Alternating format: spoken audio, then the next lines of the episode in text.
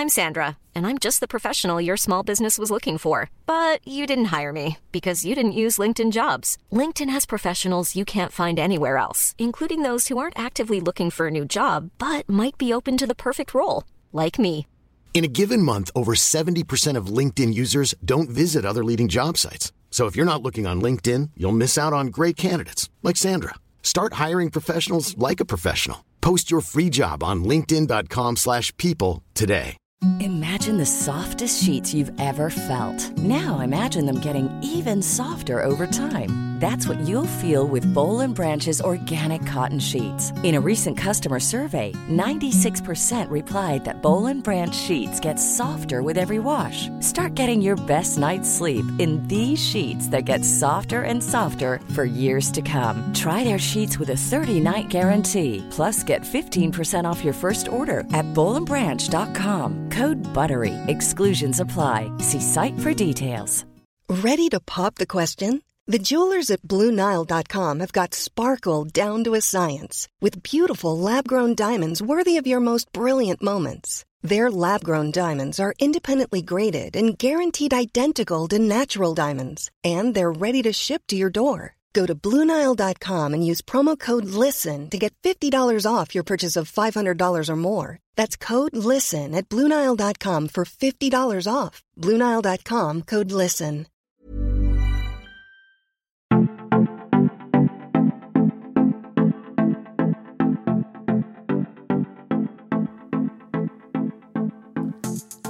G'day and welcome to the Farms Advice podcast with your host, Jack Creswell. Whether you farm it, service it, or just love it, this podcast is for you.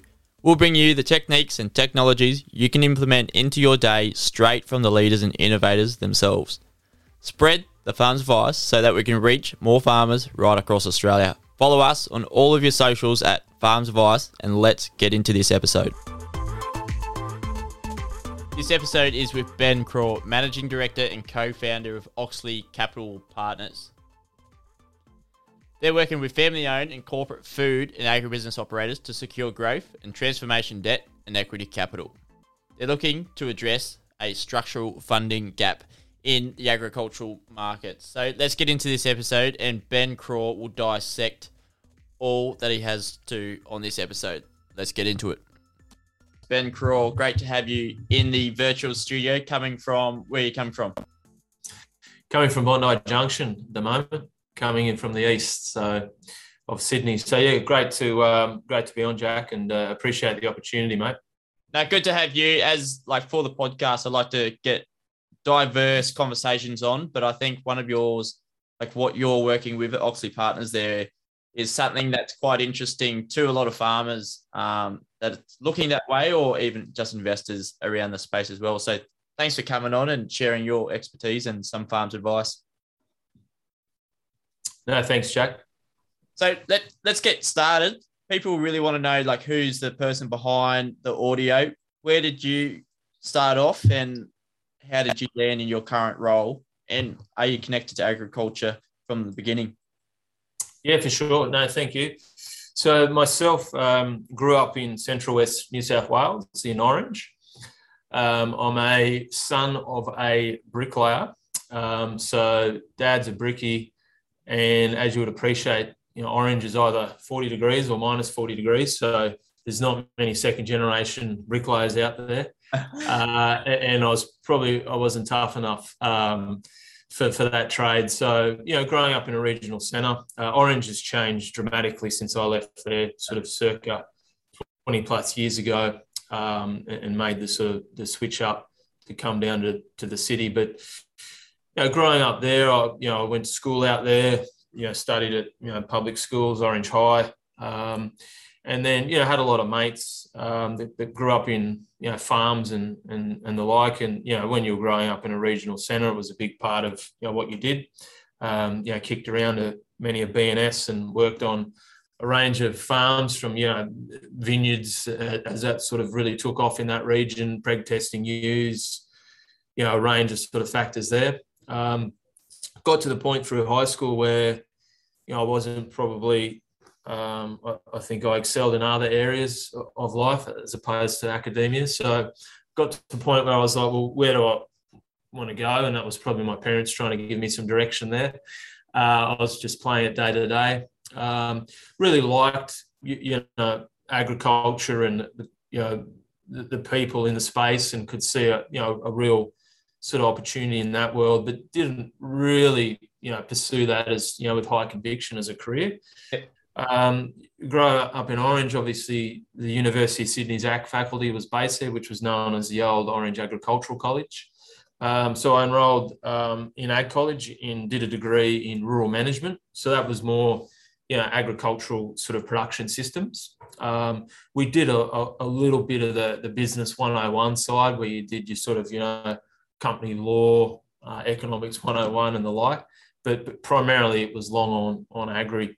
Um, so I finished up with that, Jack, and then you know I really wanted to move to Sydney um, to come down and work. You know, on it was either move into the city or, or go out on, on, you know head west or north uh, on farm. Uh, wanted to come down and really look to get involved in sort of the business side of, of agri. Um, and yeah, just sort of dusted off the CV that if I look back on now was uh, would make me laugh that I've still got a copy of. Uh, answered that in the paper and uh, yeah, took a role in Sydney in sort of you know January 2001. That was at a, um, a, a sort of an, an, advisory firm, and they were building out their their agricultural team. Um, so that was early 2001, and um, yeah, been here uh, ever since. And obviously things have ebbed and flowed since then on, on where I'm at, but that's really the, the sort of the beginning of um, yeah the journey yeah, what a beginning. I have probably got a similar story to your old man. I was laying bricks in London in the snow, and I didn't actually know what thermals were. They said to go get thermals, and I just didn't really worry about it because we don't really need thermals in Australia. the next day, well, that, that was yeah, schoolboy schoolboy error. They probably sent you down to get a couple of um, left-handed screwdrivers and a, and a few things like that as well. Yeah, a couple of times. Lucky coming off the farm, you know a few things. So they're yeah. Um, but mate, yeah, great background there and leading you into your current role. Tell us about your current role, the firm, and what it's set up to do, and why you set it up, and the journey to get there. Yeah, sure. So, current business, uh, Oxley Capital Partners. So I'm the, the managing director and one of the the co-founders, and that's probably a bit more of a, a buzzword uh, than anything with, with, with putting that on, on the end of it. Um, essentially, what we uh, Jack is a you know, corporate advisory firm um, that works uh, with groups across the food and agribusiness supply chain. So we either work in a call it a mergers and acquisitions capacity, where you may be uh, looking for you know growth, transformation, or exit. So with exit, it's more around sell sides. That could be at farm gate where you've got uh, operators that are looking to exit, or it could be in that midstream, you know, food processing, manufacturing. Typically, our work is done more, um, you know, at a, a, larger family corporate type of uh, activity. Um, with the work we do uh, in that context, and then we we do work with a, a lot of groups that are looking for growth capital, and that's primarily equity or um, private debt. We don't do a lot of work in that bank debt space. We're not a broker. We more work under our Australian Financial Services license in that respect. Um, so that's sort of the sweet spot on where we look at more mid market. Uh, in that sense, we don't sort of just try to punch up the top end of town. We, we that mid market uh, space, which uh, we find that we're, we're very well you know, suited and connected with um, within those engagements. Yeah, so you're on the ground creating the relationships for exits or even trying to find a place for the investors, the corporates to come in into the agricultural space? Yeah, for sure. You kind of liken it to sort of joining the dots. So you may have an operator that's you know looking for um, you know across the supply chain, looking for capital to grow their business. They yep. may not be able to achieve that through uh, retained earnings or, or, be tapping out on debt, so they may need equity uh, or it could be a, a founder-led business that's high growth, um, and and equity may not be the best fit for them because that may dilute, you know, their equity position early on in a growth stage. So private debt may be best suited to that strategy given it's non-dilutionary um, for that operator in that sense. So, so we work essentially with the the operators or the doers uh, and then we connect them in with either the um, money they require for growth or for an exit side of that. So we have some great relationships with the you know, domestic and offshore sort of buyer market or capital markets, and then we, we're connecting those in um, with the operators on the ground. But if you like, our clients are the operators and those businesses that are you know actively uh, engaged across the food and agribusiness supply chain. Okay, so because of the current climate at the moment, farmland's through the roof, um, like right across Australia. Um, that's just broadly speaking on what I know. But are you seeing a lot of exit from this as well? Because people are trying to capture whilst it's probably at the highest it's ever been. Um, they may be coming into retirement or they're just looking into like a new venture or just taking the opportunity of great money. Yeah. Yeah, there's a there's a definitely a view on on the current environment, Jack, and you know, for everything there is a season, right? And, and it's about cycles, and that's just not agriculture, but you look at cycles in in you know a monetary environment, interest rates, and where that would sit as well. Um, yeah, definitely the fundamentals. Um, you know, we're in a, still in a, a, low interest rate environment, even though we had a rate rise there on Tuesday. Exchange rates are quite a favourable. Commodity prices, you know, are, trending uh, where they need uh, in terms of record highs, and then you overlay that with you know strong seasonal conditions. So, yeah, you've got fundamentals that are really driving, you know, in particular farm gate uh, prices, and then you look at the capital side of that, where you've got a, a you know a, a, lower transactional volume um, than what we've seen um, traditionally, and and the, the really great data set on that. If you look at the Rural Bank Farmland Values Report that was just released this week, that, yeah, up to date from 2021, you know, it shows a compound annual growth rate of 8% plus uh, on farmland values over 20 years, uh, which is astonishing given the volatility that asset class would have versus you know, other asset classes um, in that context. So that's driving um, you know a lot of appetite. And then Australia's you know looked at very favourably from offshore uh, when we look at you know, our farmers, uh, our management platforms here. Um, we've got some of the, the most innovative you know, farmers around. Um, we have a very low subsidy environment that they you know punch above their weight in. Uh, and then you overlay that with some of the, the macro factors such as you know sovereign risk and the like and and what's playing out in other regions, in particular the Black Sea uh, in Eastern Europe. So, you know, there's a lot of indicators there that are very positive um, at the farm gate level, uh, which is you know, probably the activity may be somewhat uh, tempered um, through through the, the, you know, as rates move. But you know, rates will need to kick up somewhat, and then there needs to be you know some adjustment on commodity prices before you'll you'll begin to see any sort of flatlining to to what people may envisage, just given the the nature of that. And then farmland's a great inflation hedge. We're moving into a, you know, we're in a tick over 5% of inflation. The US is sort of 8.5%. Uh, we haven't seen inflation rates like this for 20 years. So, you know, farmland values, it's an un, our farmland is an uncorrelated defendable asset class that, that's an inflation hedge. So, a lot of those factors are continuing to drive. And then, to, to put it really simple, um, people on the ground, you know, the, the, the majority of the volumes through the, the, local farming families that are chasing scale, chasing grass, uh, and are backing those fundamentals to, to achieve that. Yeah, I think like around us anyway, all the people I know, they're looking to expand once they can. They've probably sat on their own land like throughout the last five years or pretty harsh drought on the east coast anyway, and WA's had it as well. But if they're ready to expand, is that something that do you work with expansion for your clients? Clients trying to find like expansion in land as well as like production on their same piece of land. Yeah, well, you've got clients that are looking obviously for scale, and we may have you know relationships that that might be looking for good operators in that expansion as well. So it could be, uh, you know, we might be able to put it, construct a deal where you know a, passive investor wants to acquire more land and needs a, a management team that can operate.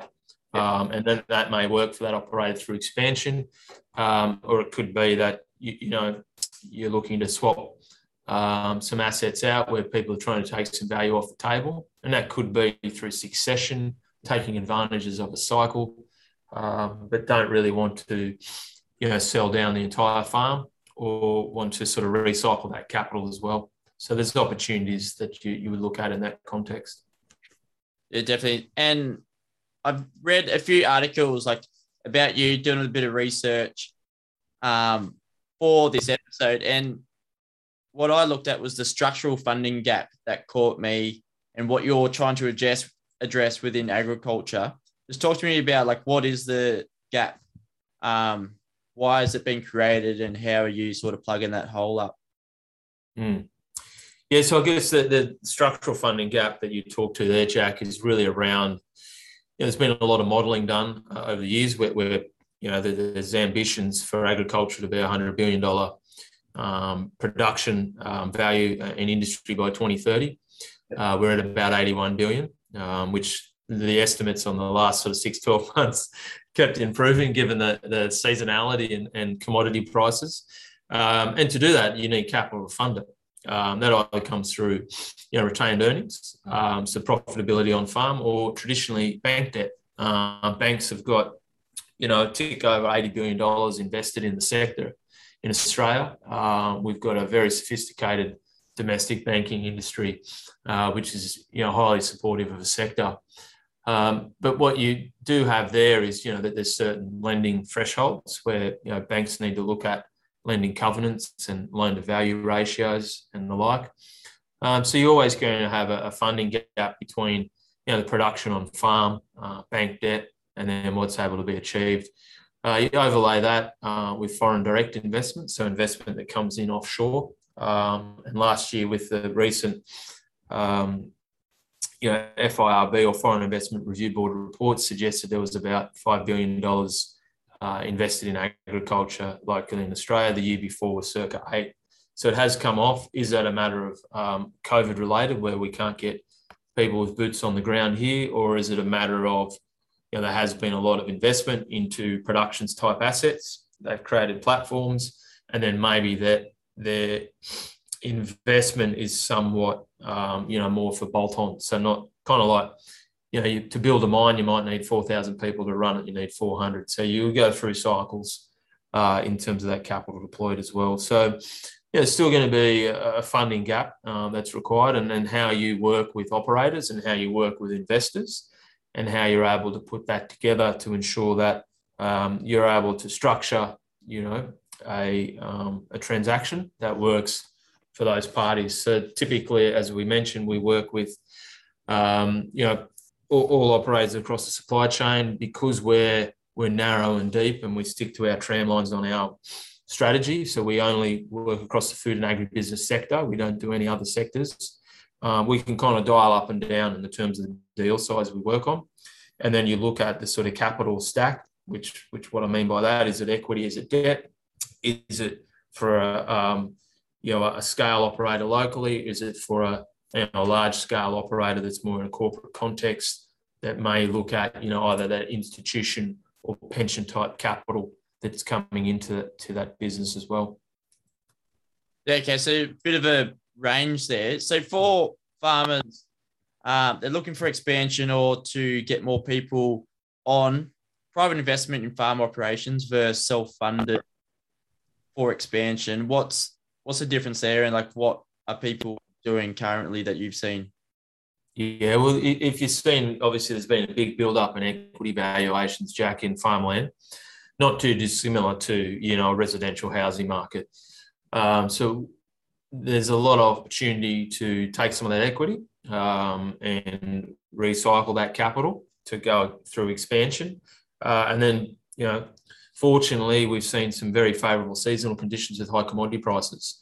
So the profitability of those operations, not just the equity, which is more balance sheet, has really been driving uh, a lot of that activity as well because you know their ability to deploy those retained earnings or profits yep. um, to chase you know further scale is one, or to look on farm around maximising profitability. So there could be, you know, we were talking before um, you know, podcast started around sort of ag tech, some of those opportunities to drive, you know, further efficiencies on farm.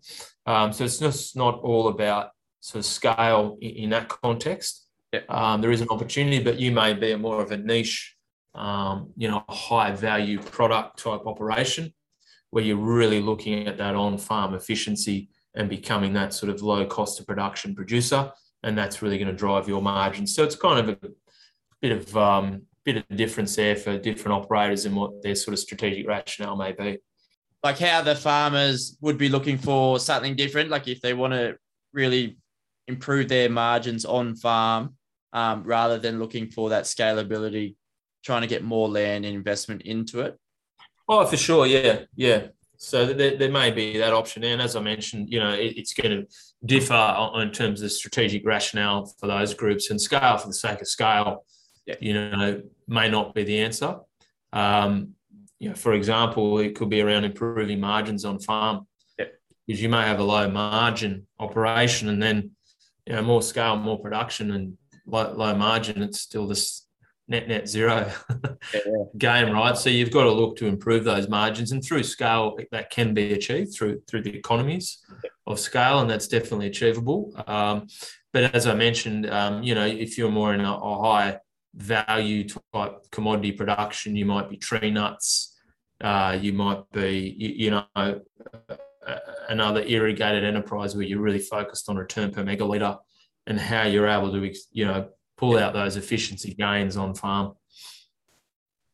Yeah, I think the way that you look at it and how like those high valued items, um, just it can change the way that investment's going to work for it. But like for yourself, turning, we're looking for 100 billion at the farm gate. You said, is it up to 80 billion already? Is it? Yeah, 81 was the last estimate from um, from ABARES. So for yourself, how is private capital sort of pairing this along? Is it impacting um, and really driving that, like optimizing farms and that scalability within agriculture?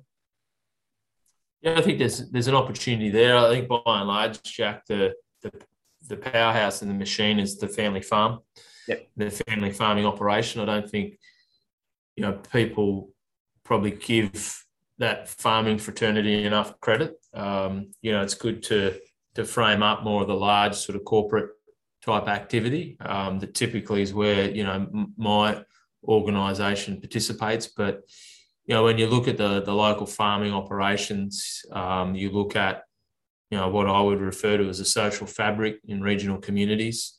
Um, you know, and, and you're sort of based out there near Dubbo. I mentioned, you know, growing up in Orange, I spend a lot of time out there. Mum and dad, uh, my sisters are still out there. We actually lived in Orange last year.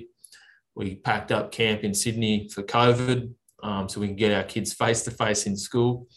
And you just see the prosperity in those, you know, those sort of communities, right? And it's just fantastic to see. So, so when you're looking at, you know, private capital coming into the space, it's definitely looking at a sector that's got optionality or diversification within it. Um, you don't want to be involved in something that's just, you know, peaks and troughs um, because you've got to play the timing on when you enter and when you exit. Um, fortunately, what we're seeing with private capital, uh, though, Jack, in, in recent times is is the ability for that private capital to look through cycles. Um, and what I mean by that, that, you know, a lot of some funds are closed-end funds. They might be a seven or a ten-year investment fund, but now there's a lot of capital in the market that are looking at you know, sort of permanent capital, um, you know, lenses within agriculture. Uh, and there's a few funds out there that, that are participating in that sense. So that will start to bring more of a, a volume of, of those funds through. And that just gives more sort of diversification um, and optionality for a lot of the, the farming groups. And it just creates liquidity in a market. So you know, the ability to be able to, to acquire assets, sell assets, um, you look at the disintermediation of the supply chain, which means you know cutting out the traditional middleman, yep. where you've got you know the farmer looks and feels very different, the funding looks all very different, and the market's very different, and how they can connect up with just the you know having a smartphone. So that then ensures that you know as an asset class, that private capital, um, you know, is it, it, looks at that industry quite favourably in terms of the returns um, it can achieve, how it can scale, how it might look to go niche, how it can look to fund to enter a new market, and then it's all you know providing opportunities, um, you know, at the farm gate and in, in typically in regional centres. Yeah, I think you can see it in the media as well. The light's been shone across to agriculture as uh, as an asset to buy into as an investor. Um, over the years, how much has that changed for yourself? Like, were people looking at as an asset class in 2001 coming into the field of agribusiness? Mm-hmm. Or was it quite the same, but our farmland values have just increased from 2000s? Yeah, I think farmland values to, to the side, you, have got to look at the cycles of capital. And if you, if you were overlaid, you know, the farmland appreciation value, say from 2001, and you look at the economic shocks that come across, so you had sort of a, a dot com sort of tech crash in around there. You had a lot of um, corporate collapses in 2001 with the likes of Enron, you know, Ansett. Um, so, you know, things then you go into 2008, you come through a millennium drought, uh, and then you come through COVID. And you can still look at a correlation with those farmland days appreciated through those shocks. So that's what I mean by an uncorrelated asset class to that of, say, equities. So that's a, of interest. Um, typically, you know, farmland would sit in an alternate asset bucket or a, or a real asset bucket. Um, and what we've seen in recent times, Jack, is with the emergence of you know ESG, you know screening and criteria, so environmental, social, and governance, and farmland playing you know a critical role uh, to that. I think with, with whatever side of politics you sit on, um, it, it, gets interesting. But you know, farmland's going to play, and agriculture as an industry will play a huge role um, with with climate um, what I see for, for a positive uh, into the future.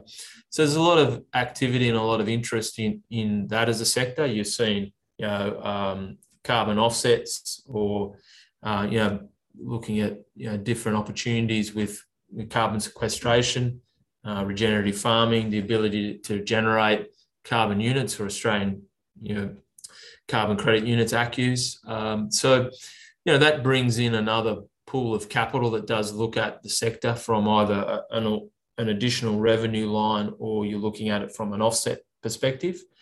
And you know that that industry is still in its infancy and it will play out. But to give you some data sets there, you've you've got if you look at the ASX 150, the Australian Stock Exchange 150 companies, almost a little over 50% of the capital uh, on the ASX 150 has net zero targets into 2050, whether it's 2030, 2040 to 50, um, which represents about $1 trillion worth of capital. So you've got this wall of capital here locally that have got net zero commitments um, that's driven by consumers. And then you've got capital domestically and capital offshore that are looking for those opportunities. So it'll just continue to develop as a market. Uh, and I see that there's opportunities, um, you know, at the farm gate. And you know, farmers traditionally as custodians of the land have always done their best to ensure you know soil health, all these factors that now we call regenerative farming, yeah. and they've done it for a long time. So it's great to see that there's there's opportunity and benefit. Yeah, I think the space for us as farmers is pretty exciting. Looking at the next twenty years for us to have the opportunity to collect the data that will be fed into what carbon farming is, sequestering your carbon credits and your ACCUs but as you said, like it's not as developed as it will be further down the line. And as we see that, the investors will probably get a lot more value from more farmers coming on and just seeing what we can do with it as well, um, right at the yeah. front. Yeah, and you're hopeful, Jack, that that influences succession. And what I mean by that, it, it, it entertains more people such as yourself to participate in the game because you know, one they know they can make a quid. I think when we talk about farmland values, it's it is difficult for an entry point uh, in that respect. But again, the, the, profitability that we've seen within the sector, um, you know, may influence you know, some of those. And there's like you know younger people to to enter uh, the game as well, where you know no one wants to go out and sort of bust their back and, and do it for a lifestyle and not really you know see much for it um, and and you got to put a price on happiness as well but um, to see you know the, the profitability in the sector at the moment. Uh, it's yeah, it's just really encouraging, right? And when I, I, mentioned I left Orange in 2001, it was kind of like if you wanted to, you know, go and pursue what I wanted to, you had to leave town. Now you don't. In fact, now people, not just through COVID, but there's been a lot of decentralisation, a lot of large agri funds, um, not just government departments, but private enterprises. You know, you look at what's happened in Dubbo, Wagga, Orange, Tamworth. You follow that down through Victoria. You go across South Australia, Western Australia, Queensland. So I think that's a, a fantastic sort of tip of the hat to, to the industry as well. And then how that's maintained in terms of that momentum and how we can continue to work through that where you don't sort of have, you know, hey, things are great. And then kind of, you know, we go, we go down the valley because of course we're going to go back through a cycle. There's no doubt and and no one thinks it's all beers and skittles but you know you've got to ensure that you know when things things are going well um, we've got to look at how we can ensure that you know we mitigate risks going forward. And and you know farmers do that you know better than any sort of you know group in terms of how they look at their business as well. Yeah i think it's very much the case. Like dubbo in town here is flying off the wall. You can't get a car spot car park anywhere um, without going around the roundabout a couple of times. I did that today actually. But like as a young person coming in on farm, I actually left because of the drought in 17.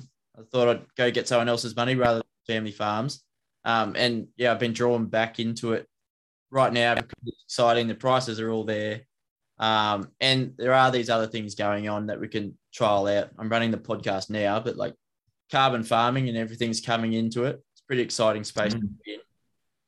Yeah. Well, I had a, a mate of mine um, who know, left the farm, came down to Sydney, did what I did. He's a few years younger than me.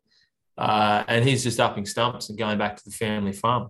Um, he'll, he'll head back there very shortly. And he said that he just looked at it longer term and said for him to remain, um, you know, in Sydney in a white collar profession, his view was on his earnings potential over his time farming was a better fit for what he was doing. Uh, and and he overlaid that with you know lifestyle and yeah. what it brings, and you know Sydney and, and big cities aren't for everyone either.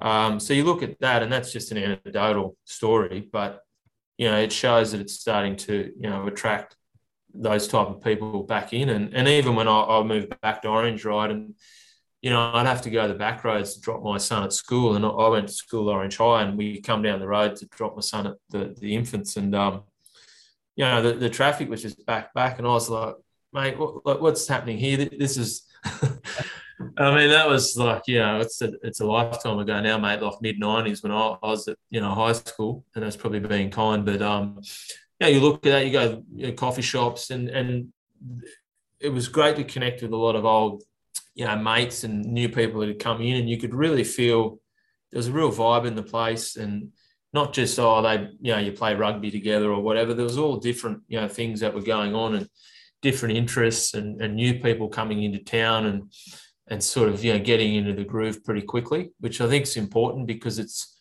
can be quite isolating coming you know you didn't go to school and kind of like when you come down to, to a bigger city right so yeah I just found that you know that the place was pretty welcoming. And um, yeah, you look at Dubbo, mate, and it was always uh, we had a great rivalry. When I, I remember when we played rugby and against oh, the Dubbo Roos, when I was a, an old an Aggie, but we used to get flogged. Um, but yeah, and, and then it's you know chalk and cheese from what you see there. So it's um, yeah, it's just really positive. I, I just um, really enjoy seeing it, and you know, it's a rising tide, right? You want all everyone to be successful. The way to build the biggest tower is just build the biggest tower. You don't go and tear others down. Um, yeah, you want to be supportive and um, you know to, to play people in the gaps and, and work from there. So yeah, what you see at the moment is fantastic. Yeah, I think if we create agriculture is quite persistent and resilient, um, that sustainability and the regional towns will continue to flourish right through as well. So it's good to see. But like let's get back into like private capital investments. What are investors actually currently looking for? What types of investment, like farm types of farms, um, scalability, or like what are the brackets of where they're looking or what are the hot brackets at the moment in terms yeah. of figures? Yeah, I think it's a good good question, Jack. And and you know, we don't see any one sector as red hot. Like you could go back and look at cycles and say, well, it was it was red meat, Northern Australia, it was almonds, Southern Australia, it was macadamias. Yeah, we're seeing you know quite buoyant conditions across all those sort of asset classes and commodities, supported by you know the fundamentals uh, we went through. And if you work it up from you know the ground up, you know the, the rationale is going to going to differ. At the moment, uh, I'll give you a couple of anecdotes from two deals that we one we're doing recent at the moment, and one we did closed at um, Christmas time last year. So that was that deal was um, you know about twenty two thousand hectares of sort of cattle production and sort of fodder operations in central Queensland. Um, it was a portfolio of assets, of five assets that um, lent themselves in one line as an aggregation or individually. Um, and where we saw the, the weight of appetite was for those individual assets, where the, the neighbouring or district operators were chasing scale. And it was an arbitrage on, on the EYCI on, on cattle prices, right? So we want more, more ground, more grass, more kilos. Some of those properties had some, some water licenses to grow, um, some fodder under pivot, leucaena, and some improved pasture. Uh, and that portfolio traded you know, very strongly, and, and, we transacted on that. It was a an offshore, so a European family office that that had engaged us to to divest the asset, and you know it sold for a hundred mil, um, and sold to to six sort of buying groups uh, locally. Um, so that's where you're looking at, you know, an opportunity in that cycle where groups were really looking for scale and looking for grass and, and, and sort of what that meant. Um, and then, you know, a, a, large sort of opportunity we're working on the moments in the irrigation space. And again, you know, obviously can't talk out of school, but you know, there's a there's a lot of capital that's looking at the opportunity given the reliability of the water and you know the scale of the scale of the operation. Um, but that's you know more at that institutional sort of corporate. Uh, and then if we look at other sort of sectors as we work um, work through. You know, it all comes down to groups looking at strategic rationale. Uh, what are we looking for? What are the opportunities? How do we scale? And then what's driving that? You know, access to finance. Overlay that against you know strong commodity prices and a strong season, and the equity values and the retained earnings are generating on farm. So, so I think there's um, there's good opportunity that still works through that sector. I don't see there's any one you know, we're looking at stuff in WA, there's stuff across dairy, you know, tree nuts, red meat, pork, cotton. You, you, know, it's it's quite buoyant conditions, and and again, you'll you'll, you'll see cycles. We're doing you know a lot of work through uh, sort of midstream you know, food manufacturing, food processing, uh, where groups are looking for opportunity to scale um, through equity uh, and looking through you know to, for, for growth to, to fund sort of the um, you know scale out or, or further profitability within the operation. Yeah, righto. So for the investors, are they do they like to keep in their own channels? Say like if they're chasing red meat, they only want red meat investments, or like they're looking for the higher valued, whichever one's got the most turnover for the same amount of investment. So for like a macadamia farm might produce the same as twenty two thousand hectares. I don't know. But is it like that, or they, they like to keep in their channels? Yeah, typically groups will, Jack, and it depends on, you know, if you've got a, you know, a, a farming operation that's red meat, right? They're still an investor, um, but they're going to play in their channel, right? Because they're scaling out a strategic, you know, operation. When you look at an investor that you know call it a corporate or institution type capital um, you know they'll have typically they'll have a, an allocation um, to natural resources from a broader fund. So they'll raise capital in maybe they call it the head sort of co um, that goes in down into, into infrastructure and a whole range of assets and there'll be a natural resource allocation. And that's to be deployed. They'll have certain hurdles or investment targets that they need to meet uh, which lend themselves to certain portfolios. A lot of those groups, um, you know, do have certain it's a red meat strategy. Uh, we're looking at a you know a tree nut strategy, or we may be looking at, at whatever um, that may be. And a lot of it's driven by the the investment returns that they require, um, or they're looking at opportunities where they can scale and they can develop an aggregation, and it might be more of a development play as well to improve those you know farmland values. So um, converting some some grazing into cropping or looking on a cropping aggregation where they might be able to increase the economies of scale internally through through other systems and um, and the like to, to improve a return per megaliter. So it, it does differ, um, and some will stick to the channel, and, and some will look at more diversified um, portfolios as well within the, within that sort of um, you know, agri class. With like the current market inflation quite high and everything, what's what's the return on investment that people are like as a minimum sort of looking for when they're looking to invest in farmland, whatever type, whatever variety it is? Like around that. Yeah, I think that. Or... Yeah.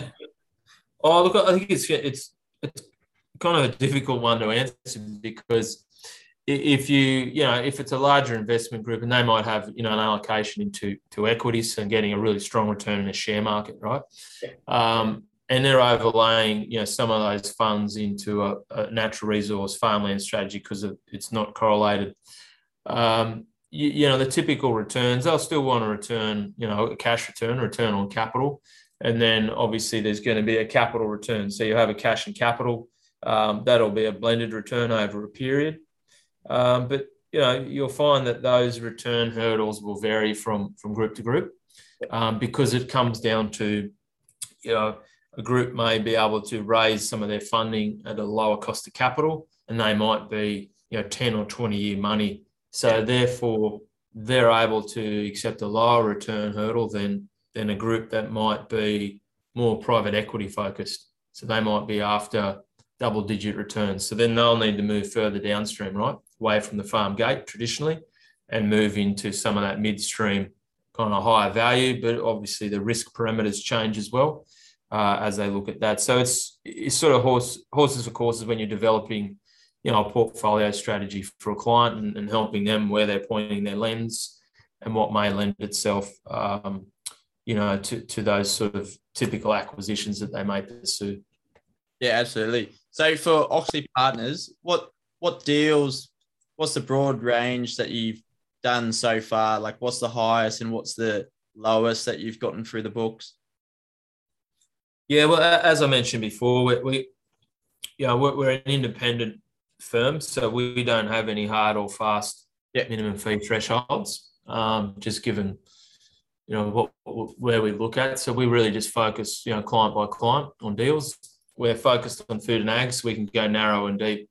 So we may, you know, look to raise, you know, a couple of million dollars um, for a you know, food and beverage company for, for growth within their business. Uh, could be a ready to eat, ready to heat meal business, uh, or we could work on a, you know, a farmland transaction worth several hundred million um, in, in, that context. And that's because we've got you know, very strong sort of agricultural production knowledge within our business, which plays across the supply chain. Uh, and that may be right across if a, if a client is diverse, um, vertically sort of integrated through that diversity strategy. Uh, and then, as I mentioned, because we don't have any hard or fast rules on that, we will work, um, you know, for client to client, and as long as it can work um, for us. And talking about that um, from that context means, do we believe we bring value to a client? And this sounds like a sale sales pitch, but you know, if you don't bring value and you, it's outside of your wheelhouse um, because it's not in your sweet spot, we'll, we'll refer that on to somebody that we believe would do a, a, a, good job. And then, you know, obviously we're a advisory sort of firm that works on a, a fee to typically like a retainer and success fee model. Um, so you've got to make sure, you know, your incentive and your is there and you align your interests uh, with your client and then you can kind of set and forget the fee and just focus on the process um, as opposed to the outcome and just ensure that you, you're doing what you can sort of day in, day out in a pragmatic fashion and your team sort of brings the best and, and the outcome you'll be able to influence it, but you sort of don't get caught up, you know, at the back end or get ahead of yourself. Um, you sort of rest at the end, sort of not in the middle, um, to borrow a Kobe Bryant quote. Um, so that, that's where we sort of look at that, and then it's just yeah, most of ours is done through you know relationship driven. We'll, we'll do repeat work for clients. We'll have you know inbound work that comes through from you know offshore that yep. may be looking to divest or acquire an asset. Uh, we'll work with some founder led businesses in sort of you know uh, midstream sort of FMCG type work down to you know farm gate uh, operators on, on where we participate there was quite a like a unique position. Um, I could talk all day or keep asking you more questions about it because I find the space pretty interesting. If I ever fall through on the family farm, I might hit you up for a job. Mm. Well, it's helpful because we're just coming into our FY23 strategy and forecasting. So it's uh, you're asking me a couple of a, a good questions for us to consider as well because you know we're always you got to look a lot longer term and you have that lens on where you see a market and, and, a business, but then you've got to you know execute you know in the moment. When you uh, say and work through them. What's your long term? Twenty five years or is it five? Long term, twenty five years. Who knows what's happening in twenty? I think long term's twelve months in this environment. Um, no, I'd say a long term's more you know three to five sort of year on how we would forecast. You know, one that's more of a strategic uh, on, on where we you know where do we want our business? Um, you know, how do we provide opportunities um, for our client and for our people? Um, you know, what products can we develop through that period? Um, obviously, we're, we're quite cyclical with revenue, uh, being an advisory business. How do we develop products to create annuity-like revenue? We'll, we'll, look at all of those factors, um, but try to really simplify, not just chase all these shiny things. Simplify what our strategy is, where we play, where our sweet spot, where we bring value, and then you know ensure that we, have got you know great people internally, um, empower them, get out of their way, yep. let them do what they need to do, and then yeah, just always think about your client when you what you can do. You know, it's sort of it's a bit funny like that, Jack, where you know, it might sound a bit wanky, you know, think about your client and all that, but you know, the work that you do for them, um, you know, can be highly emotive. It might be, you know, we've built this farming operation over two, three gen generations, and and we're divesting.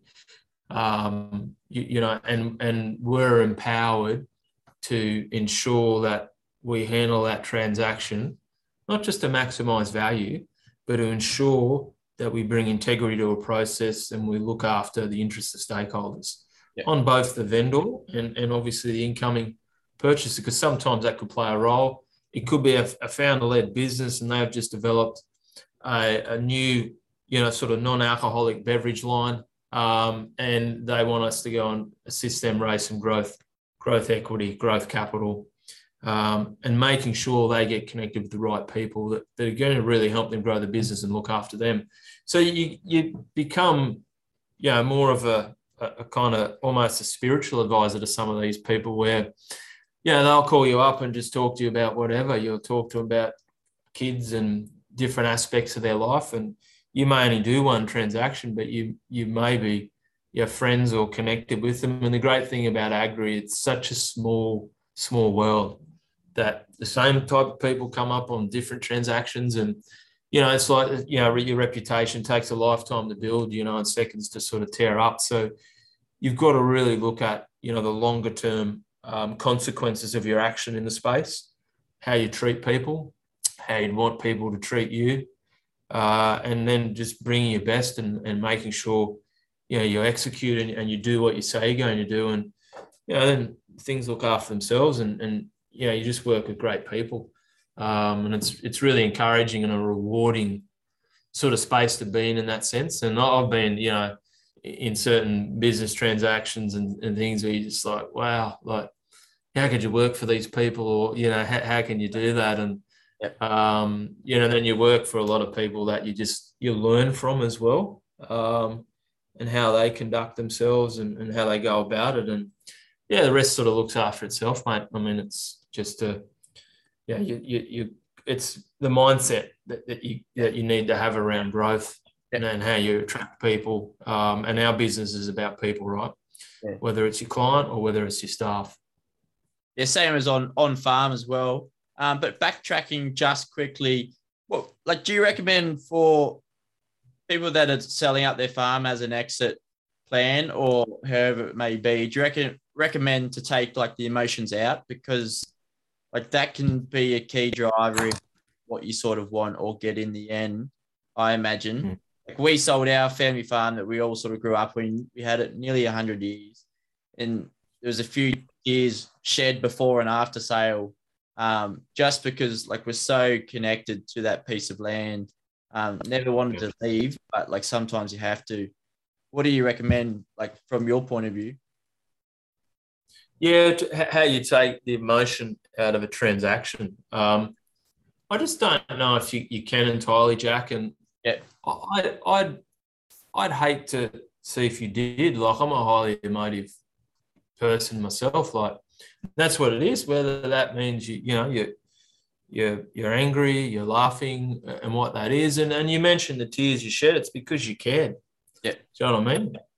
And that could be because you had a deep affinity with, you know, what went down on, on, farm and family, and and that's one thing that, you know, I really miss. Um, you know, as family, I've been away for twenty odd years in the in the in the city. Um, built my own family, but I don't have any sisters or or anyone down here, right? So, um, you know, we're farming for good and bad reasons. Yeah, you, you're working with family members. Um, and, you know, we see some people like, oh, gee, know, Jackie, you know, blah, blah, blah, and he's pulling my hair out. And I sort of look at it and I say, you know, that's just a great, you know, thing to have. And people always say, you know, don't mix family and business. And, um, but I think, you know, life's short. Um, you know, nothing is certain and you know you want to spend your time you know with the people you love and and that's where you know with the family connection on family farms and i see it as just a highly emotive um you know in that sense and i I'd hate to think that you you take it out of a transaction because it might cloud your judgment yes it, it may um, but on the other side you know the investors we deal with that come in you might think they're just you know um, no emotion at all. They're highly emotive because they've got a various range of factors that they've got to achieve. Everyone is dealing with whatever's going on inside their head, whether you get your kids won't do their homework, um, you've got to study for an exam, you've got drought pressures, you've got financial pressures, you've got all this sort of stuff. So everyone's going through that and it's going to influence. And you sort of say, oh, you just leave it at the door. It's very hard to do. Some people hide it better than others, but you just become a sociopath otherwise and you get around so i kind of prefer just to you know you are who you are and be who you are. And i think that's just a level of um you know stripping back your insecurities as well. Um so i don't mind that you know the emotions uh and it's our role to deal with some of that. Some of it's a bit unwarranted at times but most of the time you know clients are pretty sweet. They might you know have questions around certain aspects and you work through it. Um, but yeah, that's just the emotional nature of what we do and, and and who we are as humans. Yeah, it's a bit of a roller coaster, a roller coaster, isn't it? Working within agriculture and especially with clients and people trying to leave their farms and sell it, get a good price. But like for you currently, you'd be giving value to the farmers that are both selling up, but also that investor and connecting them in between. They're getting a good, solid investment, both on capital and their production, mm-hmm. And also the farmers leaving and you get a good price. Yeah.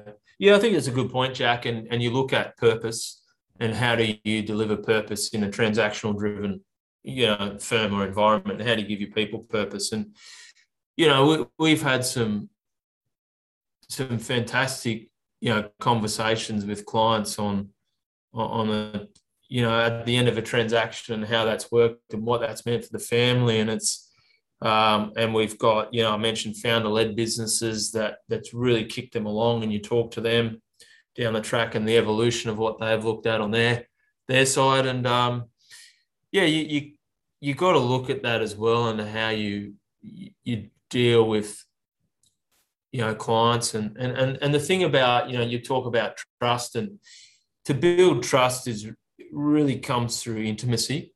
Um, and and and this might sound a bit funky um, when I mean that, but it's about being vulnerable um, in, in, that space as well, rather than just show your reliability, your credentials, and all that. There's a level of vulnerability and intimacy in a relationship where someone needs to go first, right? If you think about in the context of, of your dog in the background, you want your dog to, you know, show show you that it loves you.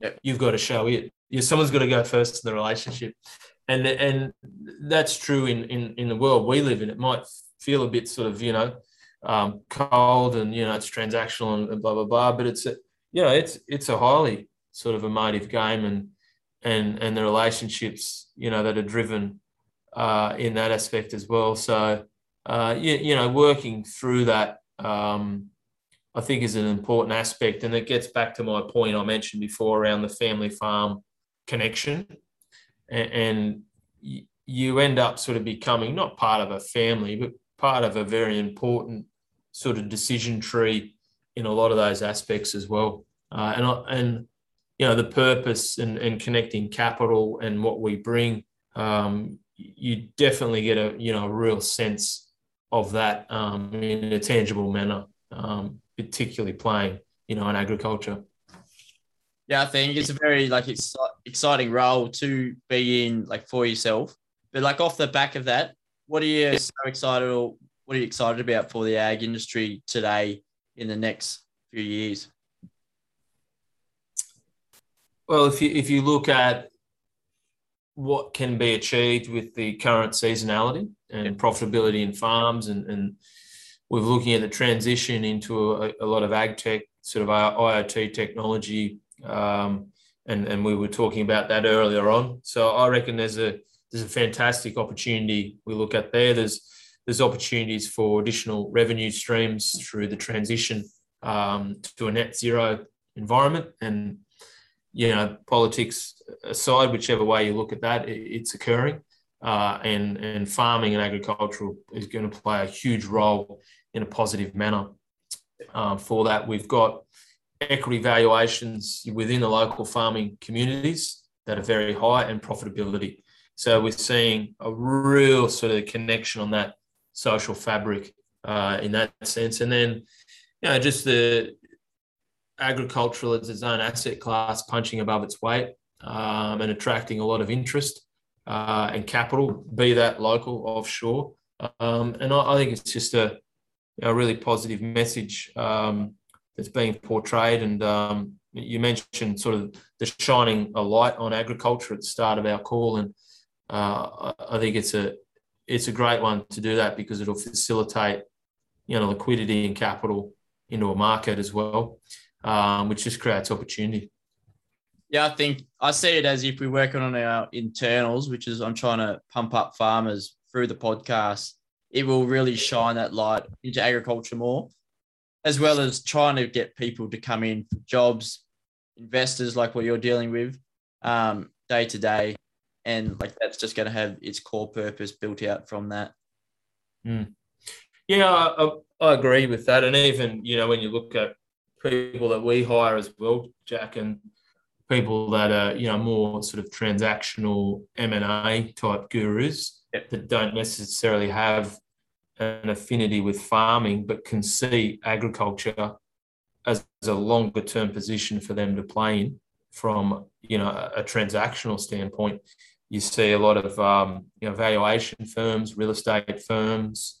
Um, some of these are regional based, city based um, and it develops a you know there's a real ecosystem in terms of the production at farm gate through to a services industry. Um, so as I mentioned before, it's a rising tide. Yeah. Well, Ben, we'll round it off there, mate. Thanks for coming on and answering my questions. If I was a bit out of depth there, um, my apologies, but great to hear from like another aspect. You're the first sort of person in the private capital space And great to get that aspect. I imagine a few farmers were keen to see what it's like working with Oxley partners there and farmers being the pivot in between the investor and the farms itself. No, thank you, Jack. Um, I think I was probably the one out of depth, but we may have helped each other out, um, fumbling around on a dance floor. Um, so no, I think I think it's um, you know it's great to, to come on and have the discussion, and and I really you know I'm encouraged about what you've been able to achieve as well um, on the podcast, and it's just a you know a great connector uh, in the industry, and you know the power of storytelling. Uh, when when you're we talk about you know intimacy and developing trust in relationships, and storytelling is a huge part of that, and and how you get onto common footing as well. And I sort of, you know, don't want to bang on about COVID, but I liken COVID to everyone was supporting the same sporting team. So, you know, all of a sudden you had common footing. You were going, I'm homeschooling, it's killing me.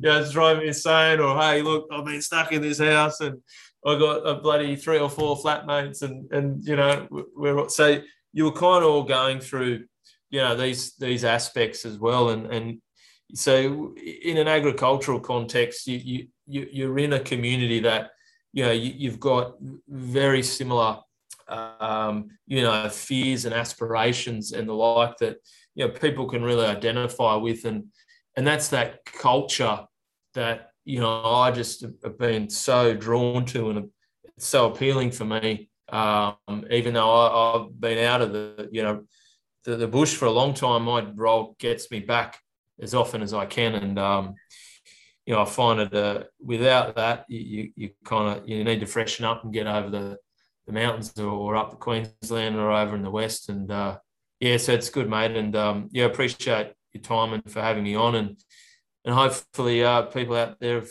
taken some insights. Um, and I've done my role in promoting Orange further what, I, can um, which is uh, yeah really good and um, good to have someone you know that sort of central west connection. Absolutely, Dubbo's only an hour and a half down the road. I say Dubbo's a little bit better getting there anyway. It is, mate. We'll, we'll, we'll get there finally.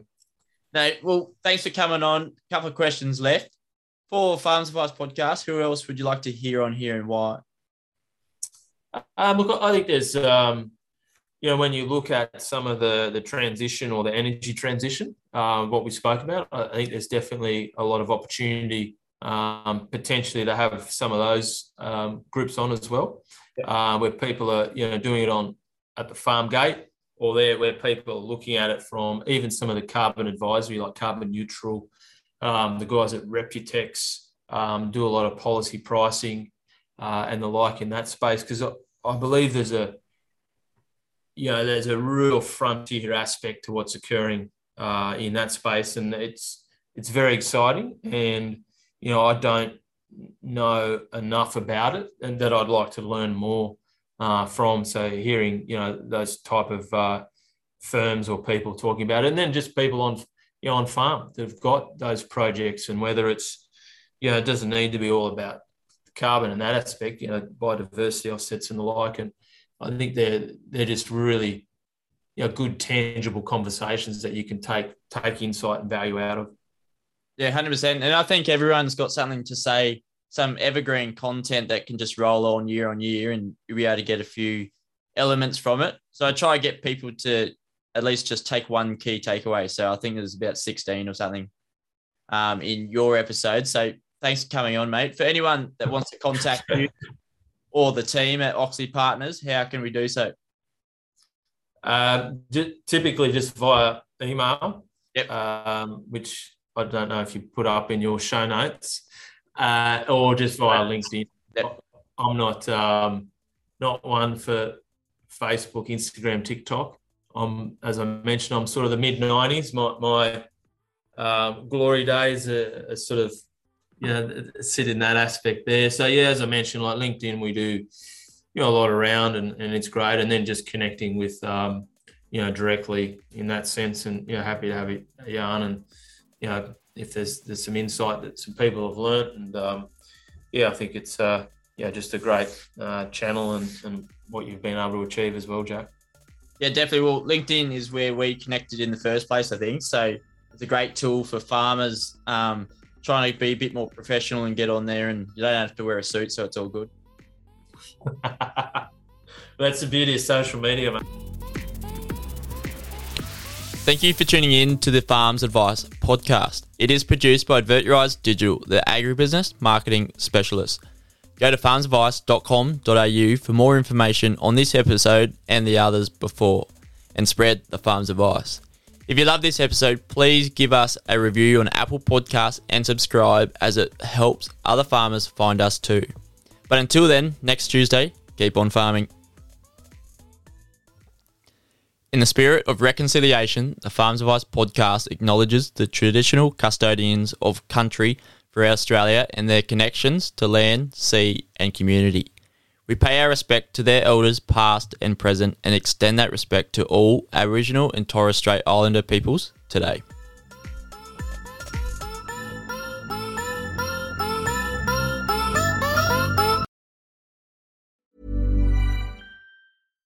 Hi, I'm Daniel, founder of Pretty Litter. Cats and cat owners deserve better than any old fashioned litter. That's why I teamed up with scientists and veterinarians to create Pretty Litter. Its innovative crystal formula has superior odor control and weighs up to 80% less than clay litter.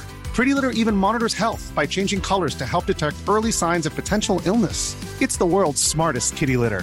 Go to prettylitter.com and use code ACAST for 20% off your first order and a free cat toy. Terms and conditions apply. See site for details.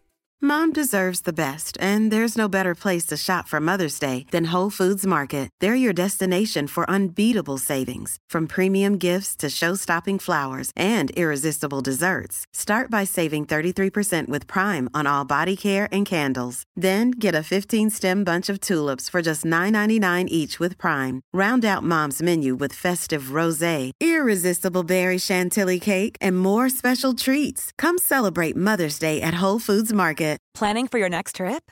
Elevate your travel style with Quince. Quince has all the jet setting essentials you'll want for your next getaway, like European linen, premium luggage options, buttery soft Italian leather bags, and so much more. And is all priced at 50 to 80% less than similar brands.